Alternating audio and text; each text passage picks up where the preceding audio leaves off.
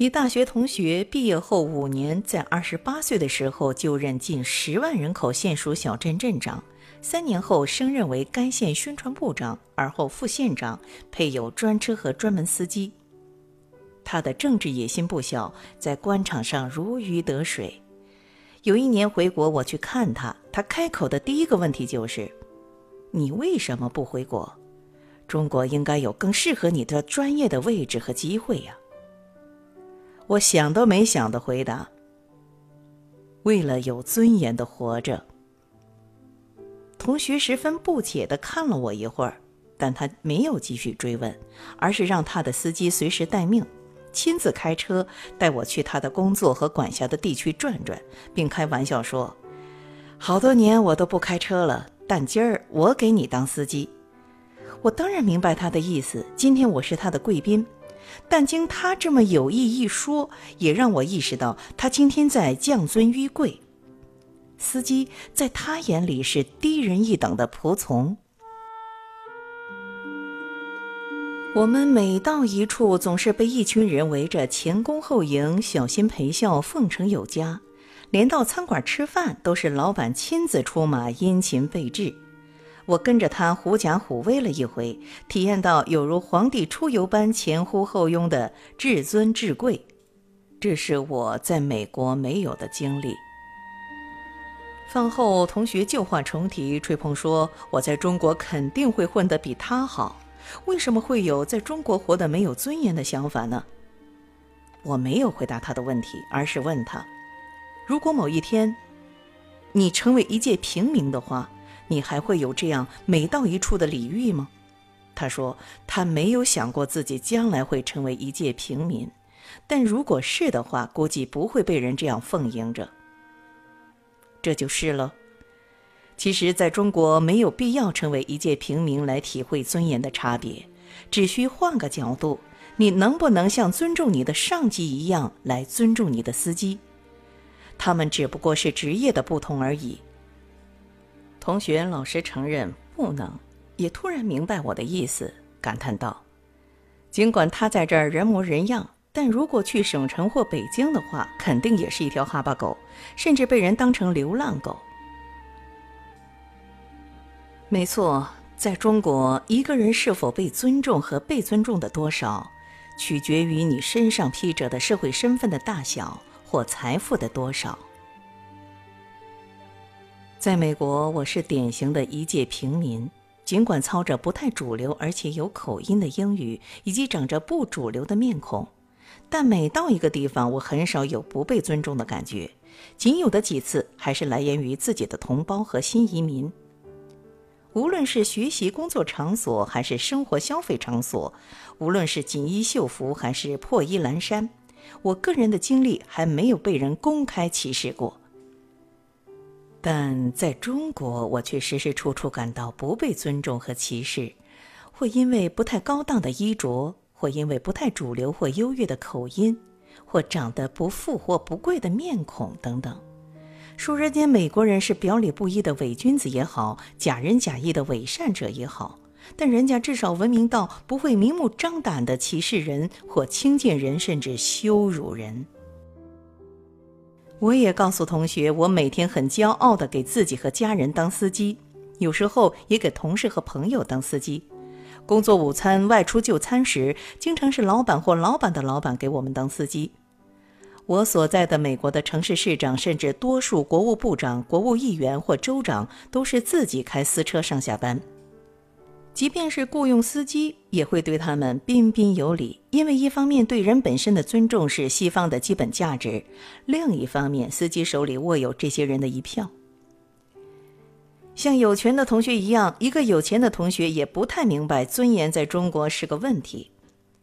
在中国的经济和司法还随处有缝可钻的时候，这个同学凭借在政府部门的特殊关系，在只赚不亏的房地产行业找到了他成为富人的位置。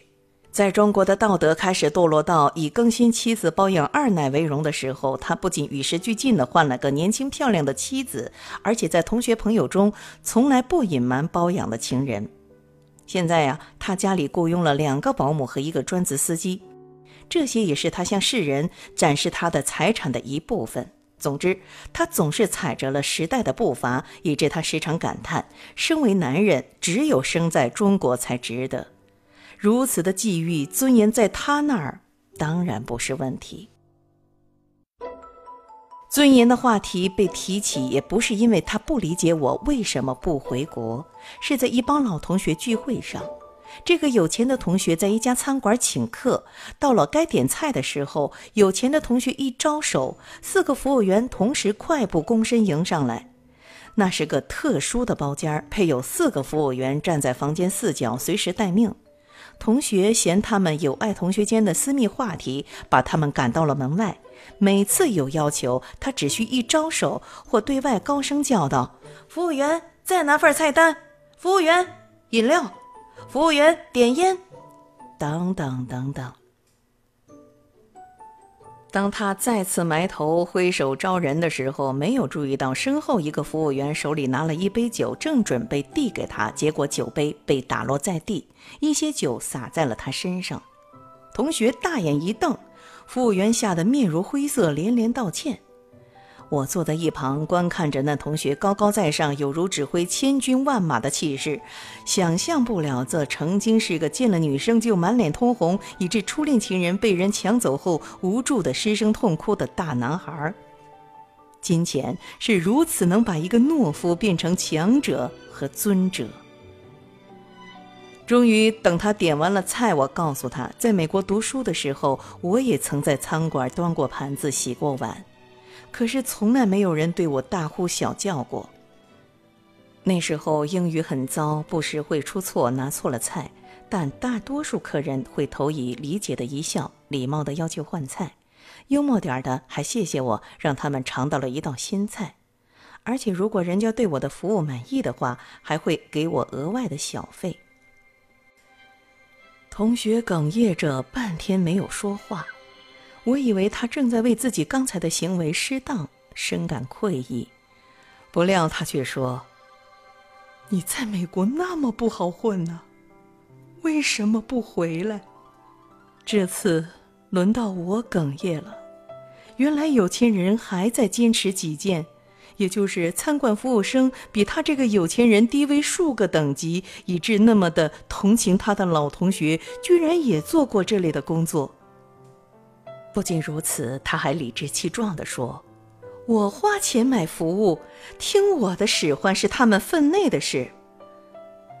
可是有钱人，你买的是人家的服务，这项服务只包括人家态度和善的帮你点菜、上菜、收盘子等分内的事，并不包括额外的面对你的傲慢和不尊、轻视甚至羞辱。”在这个社会上，无论一个什么样的职位，上至国家主席或总统，下至搬运工、清洁工，都是在直接或间接在为别人提供服务。